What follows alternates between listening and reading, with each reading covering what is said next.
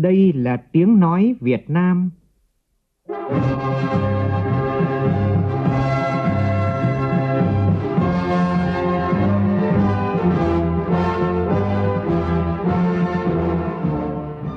Việt Nam. Là tiếng nói Việt Nam phát thanh từ Hà Nội, thủ đô nước Cộng hòa xã hội chủ nghĩa Việt Nam.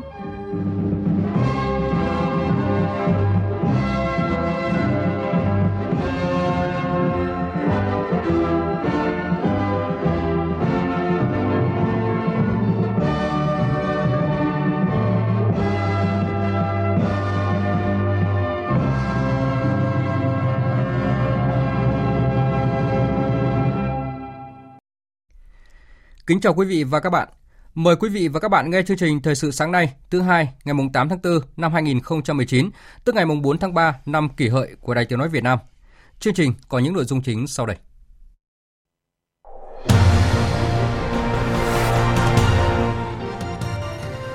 Chủ tịch Quốc hội Nguyễn Thị Kim Ngân tiếp Phó Ủy viên trưởng Nhân đại Trung Quốc và hội kiến Chủ tịch Quốc hội Georgia. Quảng Trị xử lý an toàn quả bom nặng hai trăm bốn mươi ki lô gam nằm trong khu vực trường học ở thị trấn Cửa Tùng, huyện Vĩnh Linh. Vấn đề bạo lực học đường tiếp tục làm dậy sóng dư luận với vụ một học sinh bị đánh đến nhập viện tại Quảng Ninh. Nhiều người dân ở Thành phố Hồ Chí Minh phải điều trị dự phòng phơi nhiễm H I V do bị người lạ tấn công. Trong phần tin thế giới, Ủy ban bầu cử Trung ương Ukraine công bố kết quả chính thức vòng một cuộc bầu cử tổng thống. Liên Hợp Quốc kêu gọi ngừng bắn khẩn cấp ở Libya để sơ tán người dân và những người bị thương ở thủ đô Tripoli đến nơi an toàn. Hơn mười nghìn người phải sơ tán do vụ nổ nhà máy hóa chất tại Đài Loan, Trung Quốc. Cũng trong chương trình, biên tập viên Đài Tiếng nói Việt Nam có bình luận nhan đề: Hãy chia sẻ để tin vui lan tỏa.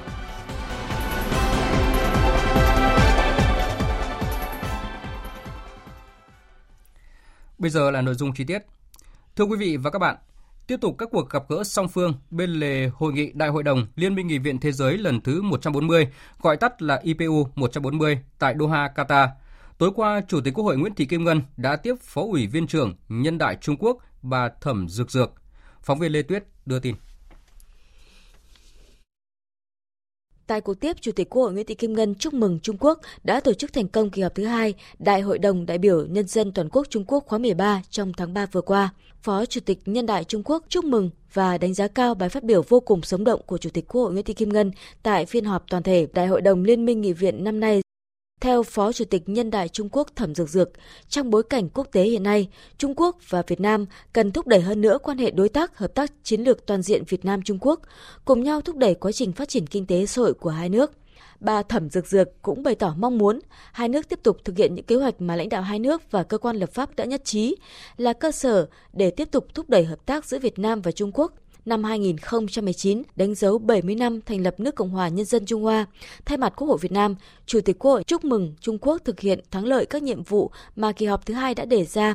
Hai bên cũng sẽ hợp tác chặt chẽ để thực hiện nhận thức chung của lãnh đạo cấp cao hai nước, thúc đẩy quan hệ tốt đẹp trên tất cả các mặt chính trị, ngoại giao, kinh tế, thương mại, đầu tư. Hiện giá trị thương mại Việt-Trung đã đạt hơn một trăm tỷ đô la Mỹ. Hai nước có rất nhiều điểm tương đồng về hệ thống chính trị. Trao đổi đoàn cấp cao giữa hai nước cũng diễn ra hết sức phong phú như trên kênh Đảng, Nhà nước, Quốc hội và giao lưu nhân dân. Phó Chủ tịch Nhân đại Trung Quốc cho rằng hai bên cần tiếp tục thúc đẩy vai trò của hợp tác nghị viện trong tất cả các lĩnh vực là những cơ quan đại diện cho nhân dân. Vì thế, hai bên cần tăng cường hơn nữa vai trò nhằm thúc đẩy giao lưu nhân dân giữa các hội nghị sĩ hữu nghị để cùng hợp tác phát triển bền vững. Cũng tối qua, Chủ tịch Quốc hội Nguyễn Thị Kim Ngân đã hội kiến Chủ tịch Quốc hội Georgia Irakli Kobakhidze.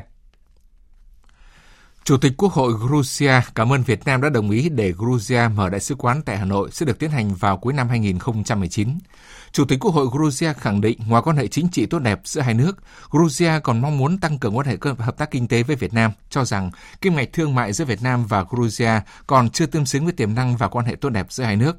Chủ tịch Quốc hội Nguyễn Thị Kim Ngân mong muốn hai bên sẽ dành ưu tiên để tập trung phát triển hợp tác kinh tế thương mại. Việt Nam có thế mạnh xuất khẩu các mặt hàng dệt may, da giày, cà phê, hạt điều, điện thoại, linh kiện điện tử, là những mặt hàng Georgia có nhu cầu. Mong Georgia quan tâm để hàng hóa thị của Việt Nam vào thị trường nước này. Hoan nghênh Georgia quyết định thành lập đại sứ quán tại Hà Nội, Chủ tịch Quốc hội Nguyễn Thị Kim Ngân bày tỏ tin tưởng việc mở đại sứ quán sẽ thúc đẩy hơn nữa quan hệ hợp tác chặt chẽ giữa hai nước trên tất cả các lĩnh vực.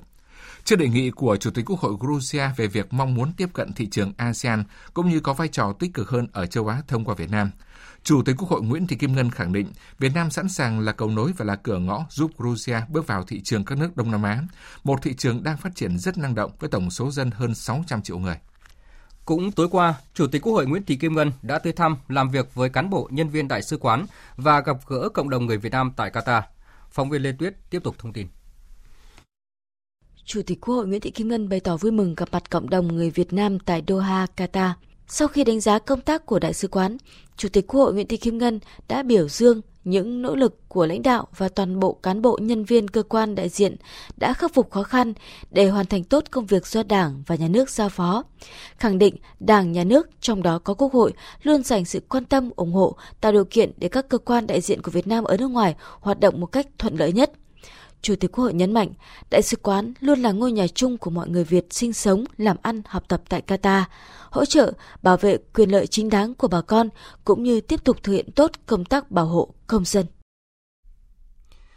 Trở lại với các tin trong nước đáng chú ý, nhân dịp Tết cổ truyền Chôl Chnăm Thmây, tối qua tại chùa Kandaransi, quận ba, thành phố Hồ Chí Minh, Phó Thủ tướng Trương Hòa Bình đã đến thăm chúc mừng chư tăng Phật tử Nam Tông Khmer và đại diện đồng bào Khmer tại đây. Trước đó chiều qua, Phó Thủ tướng Trương Hòa Bình cũng đã đến thăm và chúc Tết cổ truyền Chôl Chnăm Thmây tại tỉnh Trà Vinh. Phóng viên Sao Anh thường trú tại khu vực đồng bằng sông Cửu Long thông tin chi tiết. Phát biểu tại Đại hội Trà Vinh, Phó Thủ tướng đánh giá cao và biểu dương sự nỗ lực, đóng góp, cống hiến và những thành tích quan trọng mà tập thể cán bộ, giáo viên, sinh viên của trường Đại học Trà Vinh đã đạt được. Phó Thủ tướng nhấn mạnh, trường Đại học Trà Vinh cần phấn đấu xây dựng trở thành trường đại học tiêu biểu trong hệ thống giáo dục chuyên nghiệp, hội nhập quốc tế, là đơn vị trọng điểm quốc gia đào tạo nhân lực về ngôn ngữ, văn hóa, nghệ thuật Khmer Nam Bộ, đồng thời tiếp tục thực hiện có hiệu quả giai đoạn hai dự án từ điển song ngữ Việt Khmer, Khmer Việt chuyên ngành. Nhà trường cần tập trung nâng cao chất lượng đào tạo đáp ứng với nhu cầu của xã hội và nhu cầu đào tạo nguồn nhân lực, khai thác tốt tiềm năng để đóng góp cho phát triển của Trà Vinh và đồng bằng sông Cửu Long. Chiều cùng ngày, đoàn công tác của Phó Thủ tướng tiếp tục đến thăm và chúc Tết Hội đồng Kết sư xã yêu nước tỉnh Trà Vinh. Bộ Giao thông Vận tải vừa hoàn thành dự thảo nghị định mới thay thế Nghị định tám mươi sáu năm hai không một bốn về kinh doanh vận tải và điều kiện kinh doanh vận tải gửi các bộ ngành, cơ quan liên quan để lấy ý kiến đóng góp, cụ thể như sau. Những điểm đáng lưu ý tại dự thảo lần thứ tám này đó là Bộ Giao thông Vận tải quy định taxi được sử dụng phần mềm để tính tiền. Với taxi, với taxi gắn đồng hồ phải xuất hóa đơn cho khách theo hành trình. Với taxi tính tiền theo phần mềm, trên xe phải có thiết bị kết nối để hành khách đặt xe, hủy chuyến. Kết thúc chuyến đi, phần mềm phải gửi hóa đơn điện tử cho hành khách và Tổng cục Thuế.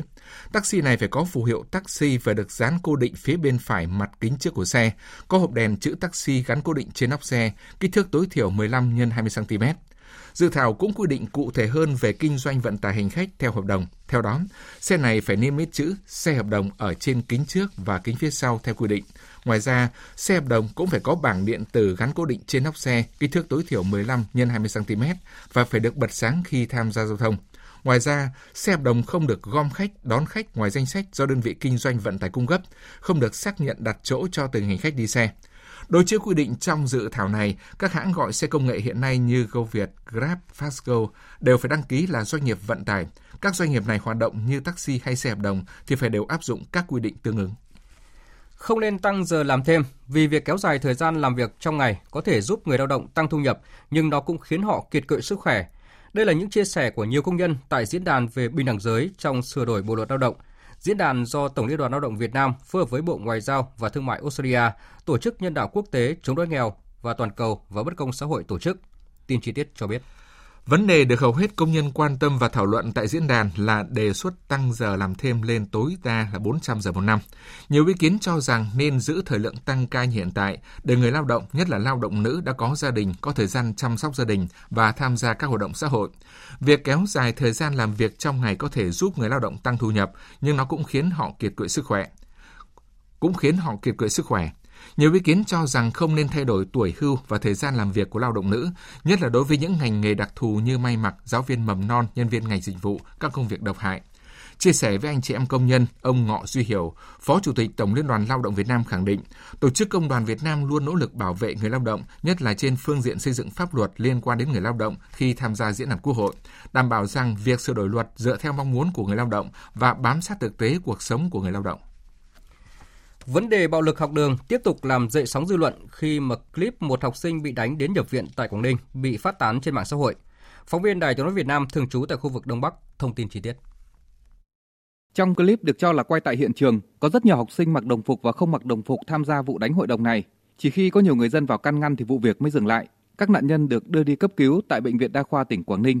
Nữ sinh được xác định là Nguyễn Thị Hồng Lan, học sinh lớp mười một A năm trường Trung học cơ sở và Trung học phổ thông Lê Thánh Tông, thành phố Hạ Long, tỉnh Quảng Ninh.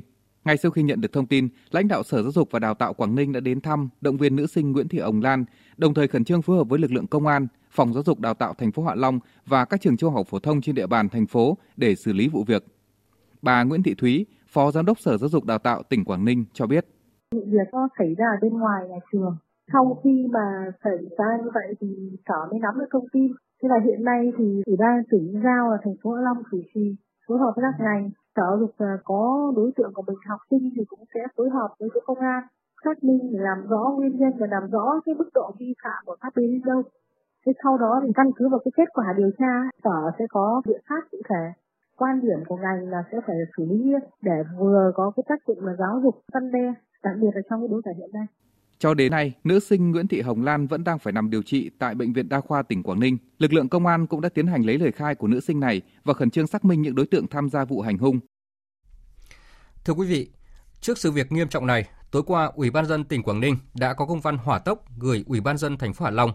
Trong công văn, Ủy ban nhân dân tỉnh Quảng Ninh giao Ủy ban nhân dân thành phố Hạ Long chủ trì phối hợp với Sở Thông tin và Truyền thông, Sở Y tế, Sở Giáo dục và Đào tạo và các sở ngành có liên quan khẩn trương xác minh vụ việc và xử lý nghiêm vi phạm nếu có.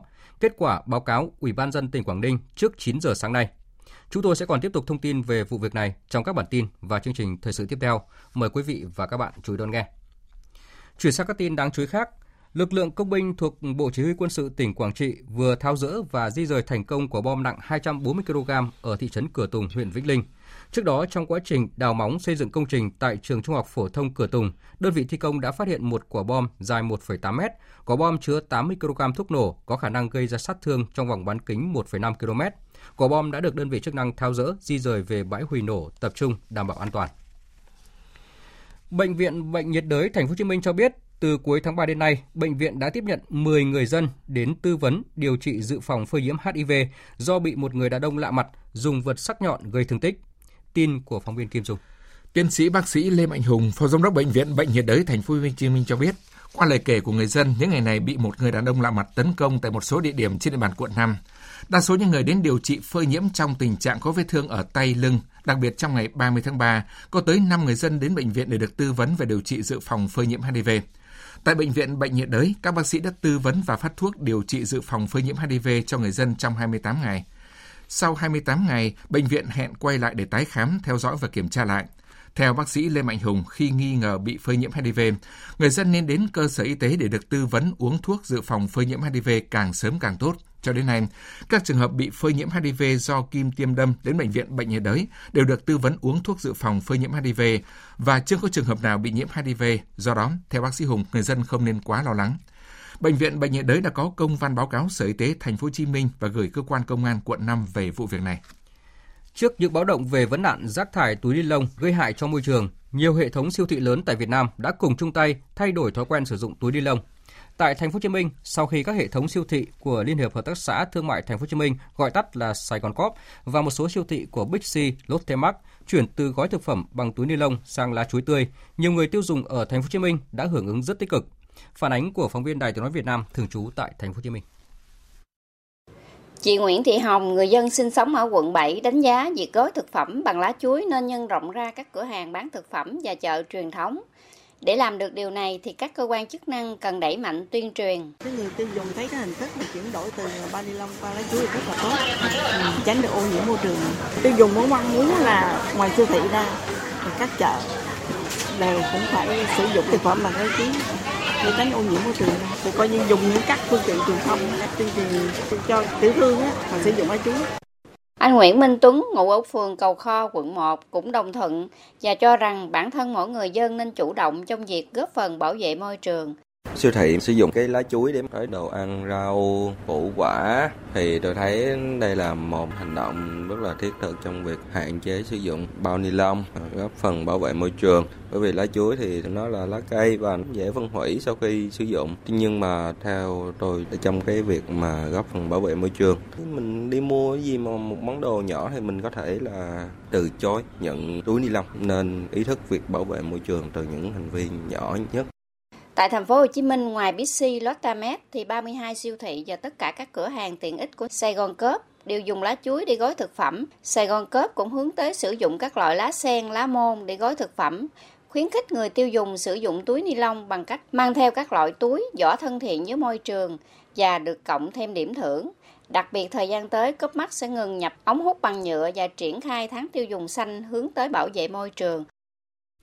Thưa quý vị và các bạn, việc các siêu thị chuyển đổi dùng lá chuối tươi để gói thực phẩm là một trong những bước đi quan trọng tiến đến giảm và ngừng sử dụng túi ni lông. Đây cũng là biện pháp thiết thực, cụ thể để giảm thiểu tác hại của túi ni lông, góp phần tích cực nhằm thay đổi nhận thức, trách nhiệm và thói quen sử dụng túi ni lông của các siêu thị và người tiêu dùng, bảo vệ môi trường sống vì lợi ích của cộng đồng. Trong mục tiêu điểm của chương trình Thời sự đồng hành phát sóng lúc bảy giờ sáng nay, chúng tôi tiếp tục đề cập sâu hơn về nội dung này. Mời quý vị và các bạn chú ý đón nghe.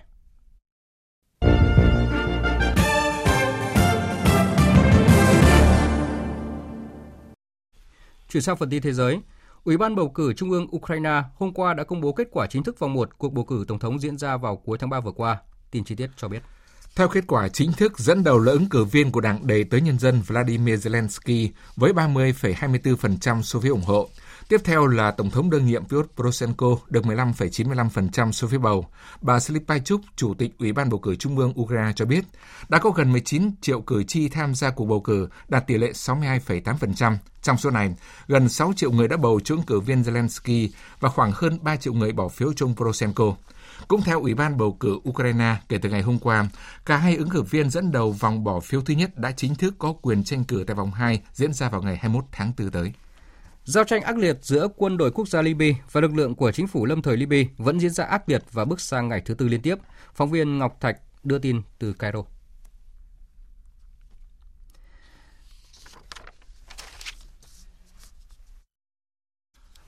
Ngày hôm qua, mùng bảy tháng tư, các máy bay chiến đấu của quân đội quốc gia Libya đã thực hiện các cuộc tấn công vào các vị trí của các nhóm vũ trang thuộc chính phủ lâm thời Libya ở vùng lân cận thủ đô Tripoli. Đây là cuộc không kích đầu tiên của quân đội quốc gia Libya kể từ khi chiến dịch bắt đầu hôm thứ Năm vừa qua nhằm giải phóng thủ đô Tripoli. Trong một cuộc họp báo ngày Chủ nhật, người phát ngôn của quân đội quốc gia Libya, Thiếu tướng Ahmed Ahmed Mesri cho biết, chiến dịch quân sự này nhằm chống lại các nhóm khủng bố và bảo vệ thường dân khỏi khủng bố. Ông Mesri nhấn mạnh rằng sân bay ở thủ đô vẫn hoàn toàn do quân đội Libya kiểm soát. Trong khi đó, lực lượng chính phủ lâm thời Libya cũng phát động một chiến dịch quân sự gọi là núi lửa phẫn nộ, chống lại lực lượng quân đội quốc gia Libya và cam kết sẵn sàng chống trả để bảo vệ các tổ chức của nhà nước. Theo Bộ Y tế Libya, đụng độ đã khiến một số người chết ở Libya, đã khiến số người chết ở Libya tăng lên hai mươi mốt và hai mươi bảy người bị thương. Hơn mười nghìn người hôm qua đã phải sơ tán sau khi xảy ra vụ nổ tại nhà máy hóa chất của tập đoàn sản xuất sợi và hóa chất Formosa trong khu công nghiệp ở thị trấn Mạch Liêu, huyện Văn Lâm, Đài Loan, Trung Quốc. Tin chi tiết cho biết. Hãng tin Tân Hoa Xã dẫn lời cảnh sát địa phương cho biết vụ nổ xảy ra vào chiều qua làm nhiều cửa kính của các tòa nhà xung quanh vỡ vụn. Thậm chí những ngôi nhà cách nhà máy nhiều km cũng bị rung lắc. Hiện chưa có thông báo về thương vong trong vụ nổ. Do khí ga rò rỉ sau vụ nổ, nên giới chức đã phải tiến hành sơ tán hơn mười nghìn người sống tại năm ngôi làng gần đó. Vừa rồi là phần tin thời sự quốc tế, tiếp ngay sau đây là một số tin thể thao đáng chú ý.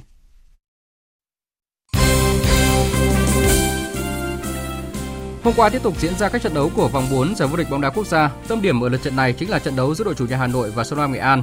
Thế nhưng diễn biến của trận đấu lại hoàn toàn trái ngược với sự mong đợi của người hâm mộ. Với thế trận lấn lướt hoàn toàn, các cầu thủ Hà Nội đã dễ dàng đánh bại đối thủ với bốn bàn không gỡ. Vào lúc mười bảy giờ chiều nay, đội tuyển bóng đá nữ quốc gia sẽ đá trận cuối cùng vòng loại thứ hai bảng B môn bóng đá nữ Olympic hai không hai không gặp đội tuyển Jordani. Sau hai trận toàn thắng, hiện đội tuyển nữ Việt Nam đang đứng đầu bảng và chỉ cần giành một điểm trong trận đấu chiều nay là thầy trò huấn luyện viên Mai Đức Chung sẽ giành quyền vào giai đoạn ba vòng loại Olympic hai không hai không. Chuyển sang tin bóng đá quốc tế, Đêm qua, hai đội bóng từng làm mưa làm gió một thời ở giải Ngoại hạng Anh là Watford và Wolverhampton tranh nhau suất vào chung kết Cúp ép a. Dù bị dẫn trước hay không, nhưng sự vùng lên mạnh mẽ đã giúp các cầu thủ Watford lật ngược thế cờ, giành thắng chung cuộc ba hai để giành quyền vào đá trận chung kết với câu lạc bộ Manchester City.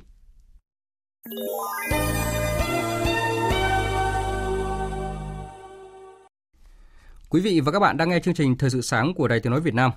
Thưa quý vị và các bạn, thông tin có ý nghĩa rất quan trọng, tác động tích cực hoặc tiêu cực trong đời sống tinh thần của xã hội và mỗi người, mỗi gia đình. Trước những thông tin xấu, thông tin mặt trái xuất hiện dày đặc thời gian qua, đã đến lúc cần kêu gọi sự chung tay của cả, cả cộng đồng trong việc tiếp tục phát hiện, nhân rộng những việc làm tốt, có ý nghĩa lan tỏa để mỗi ngày được đọc một tin tốt lành, được xem một hình ảnh đẹp. Bình luận của biên tập viên Đài Tiếng nói Việt Nam về nội dung này với nhan đề "Hãy chia sẻ để tin vui lan tỏa". Không tham của rơi, trả lại người mất với cái kết có hậu, ở hiền gặp lành là những câu chuyện cổ tích mà từ thuở ấu thơ nhiều người đã được nghe kể hàng đêm. Và những câu chuyện như vậy đã xuất hiện liên tục thời gian qua ở nhiều nơi, nhiều lứa tuổi, gây xúc động lòng người. Chuyện chị bán vé số dạo Lê Thị Hậu ở Biên Hòa, Đồng Nai, hàng ngày rong ruổi trên các con đường ngõ xóm, đã sẵn sàng trả lại người đánh rơi số tiền và vàng rất lớn so với thu nhập của chị. Chuyện nữ sinh Đại học Sư phạm hai Hà Nội, Nguyễn Khánh Vân Hạ, nhặt được một trăm triệu đồng đã tìm trả lại chủ nhân. Chuyện sinh viên Vũ Huy Cảng chạy xe ôm để kiếm thêm tiền trang trải, giúp bố mẹ bớt gánh nặng, tìm lại khách hàng và trả lại số tiền ba trăm hai mươi triệu đồng bỏ quên. Không chỉ người bán vé số dạo hay những sinh viên nghèo, mà trước đó em Võ Hồng Hiếu, mười một tuổi, ở xã Thịnh Lộc, huyện Lộc Hà, Hà Tĩnh, trên đường đi học về nhặt được chiếc túi xách, bên trong có hai mươi tư phẩy năm triệu đồng, đã nhờ người thân trả lại, dù gia cảnh của em rất khó khăn. Tấm gương sáng không chỉ nhặt được của rơi trả lại người mất, mà nhiều người có hành động cao đẹp khác. Đó là hành động hiến tặng giác mạc, hiến tặng bộ phận cơ thể để đem lại ánh sáng và thay đổi chất lượng sống cho nhiều người. Là hàng triệu lượt hiến máu tình nguyện đã trở thành phong trào chủ nhật hồng với suy nghĩ giọt máu trao đi, cuộc đời ở lại. Là các hoạt động thiện nguyện ủng hộ người nghèo, người ốm đau tai nạn, người gặp thiên tai vẫn đang âm thầm diễn ra trên cả nước. Rồi nữa, thông tin về một cặp vợ chồng đi nhặt rác tại bãi biển trong dịp nghỉ tuần trăng mật, hay nhiều nhóm bạn trẻ thường xuyên tổ chức thu gom rác làm sạch sông hồ, kênh rạch, đường phố vào những ngày nghỉ. Đặc biệt, các cầu thủ đội tuyển quốc gia tự tay dọn rác và kêu gọi mọi người nâng cao ý thức bảo vệ môi trường, đã tạo sự lan tỏa và được mọi người hưởng ứng tích cực. Còn rất nhiều người làm việc tốt, những hành động đẹp, nhưng lặng thầm, khiêm nhường, ít được nói tới. Nhiều cơ quan báo chí đã mở chuyên mục về người tốt, việc tốt, về những chuyện tử tế và được chia sẻ trên mạng xã hội để biểu dương, nhân rộng, đã đem lại tác dụng tích cực trong cuộc sống. Thế nhưng, những hành động đẹp được lan tỏa, được nhân lên để đẩy cái xấu, xóa đi cái ác chưa thật sự nhiều. Thời gian qua, nhất là những ngày gần đây, thông tin xấu, thông tin tiêu cực nhan nhản trên các phương tiện thông tin đại chúng và mạng xã hội. Những câu chuyện về tiền, tình, tù tội, cướp, giết, hiếp, đâm chém, giang hồ, những hành vi thể hiện sự xuống cấp đạo đức được mạng xã hội và không ít cơ quan báo chí khai thác sâu, đẩy lên thành vấn đề nóng. Nhan nhản, những câu chuyện mang gam màu u ám, khiến người ta có cảm giác cuộc sống quá nhiều bất an, ngột ngạt, phiền toái. Nhiều hành động quá khích được tung hô, nhiều lời lẽ hình ảnh xấu được chia sẻ dẫn đến tâm lý cảnh giác quá thái, thật giả lẫn lộn. Tin tức xấu được mổ xẻ nhiều đến nỗi không ít người phải kêu lên rằng mỗi buổi sáng thức dậy, mong đọc được một tin vui tốt lành, được xem một hình ảnh đẹp mang gam màu tươi sáng. Mong muốn chính đáng ấy có trở thành hiện thực hay không, hoàn toàn có thể làm được. Bởi đến nay ở nước ta đã có hàng chục triệu tài khoản mạng xã hội, hàng trăm cơ quan báo chí đủ các loại hình khác nhau. Bên cạnh việc quản lý báo chí hoạt động theo đúng tôn chỉ, mục đích, làm sao mỗi người sử dụng mạng xã hội ngày càng thể hiện trách nhiệm cao hơn trước cộng đồng. Đó là việc lên án, bình luận đúng mực và hạn chế chia sẻ những câu chuyện xấu. Thay vào đó, hãy chia sẻ nhiều hơn những câu chuyện hay, những hành động tích cực, để niềm vui lan tỏa nhiều hơn, góp phần cho cộng đồng xã hội, mỗi gia đình, mỗi cá nhân có cuộc sống tinh thần và niềm tin tốt đẹp hơn. Quý vị và các bạn vừa nghe bình luận nhan đề "Hãy chia sẻ để tin vui lan tỏa" qua giọng đọc của phát thanh viên Hồng Huệ. Dự báo thời tiết. Phía Tây Bắc Bộ có mây, ngày nắng, chiều tối và đêm có mưa rào và dông vài nơi, gió nhẹ. Trong cơn dông có khả năng xảy ra lốc, sét và gió giật mạnh. Nhiệt độ từ hai mươi đến ba mươi ba độ, có nơi trên ba mươi ba độ. Phía Đông Bắc Bộ có mây, ngày nắng, chiều tối và đêm có mưa rào và dông vài nơi, gió Đông Nam cấp hai, cấp ba. Trong cơn dông có khả năng xảy ra lốc, sét và gió giật mạnh. Nhiệt độ từ hai mươi ba đến ba mươi ba độ. Các tỉnh từ Thanh Hóa đến Thừa Thiên Huế có mây, ngày nắng, có nơi có nắng nóng.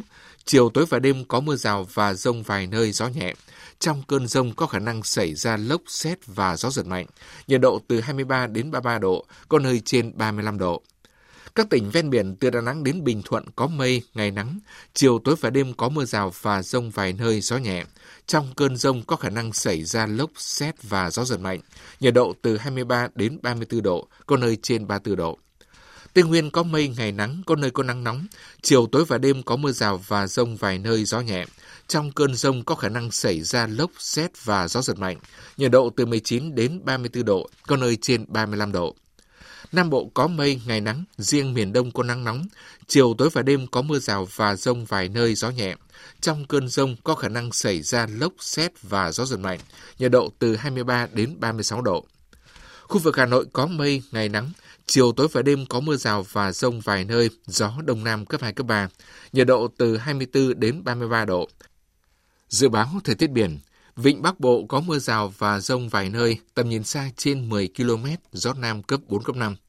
Vùng biển từ Quảng Trị đến Quảng Ngãi có mưa rào và dông vài nơi, tầm nhìn xa trên mười ki lô mét, gió Đông Nam cấp bốn. Vùng biển từ Bình Định đến Ninh Thuận, từ Bình Thuận đến Cà Mau không mưa, tầm nhìn xa trên mười ki lô mét, gió nhẹ. Vùng biển từ Cà Mau đến Kiên Giang, bao gồm cả Phú Quốc, có mưa rào và dông vài nơi, tầm nhìn xa trên mười ki lô mét, gió nhẹ. Khu vực Bắc Biển Đông có mưa rào vài nơi, tầm nhìn xa trên mười ki lô mét, gió Đông Nam đến Nam cấp ba, cấp bốn. Khu vực giữa và Nam Biển Đông có mưa rào và dông vài nơi, tầm nhìn xa trên mười ki lô mét, gió Đông Bắc cấp ba, cấp bốn. Khu vực quần đảo Hoàng Sa thuộc thành phố Đà Nẵng có mưa rào vài nơi, tầm nhìn xa trên mười ki lô mét, gió Đông Nam đến Nam cấp ba. Khu vực quần đảo Trường Sa thuộc tỉnh Khánh Hòa có mưa rào vài nơi, tầm nhìn xa trên mười ki lô mét, gió Đông Bắc cấp ba, cấp bốn.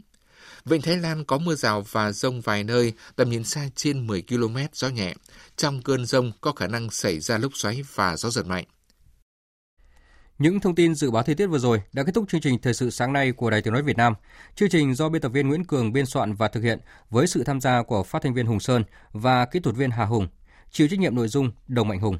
Cảm ơn quý vị và các bạn đã dành thời gian lắng nghe.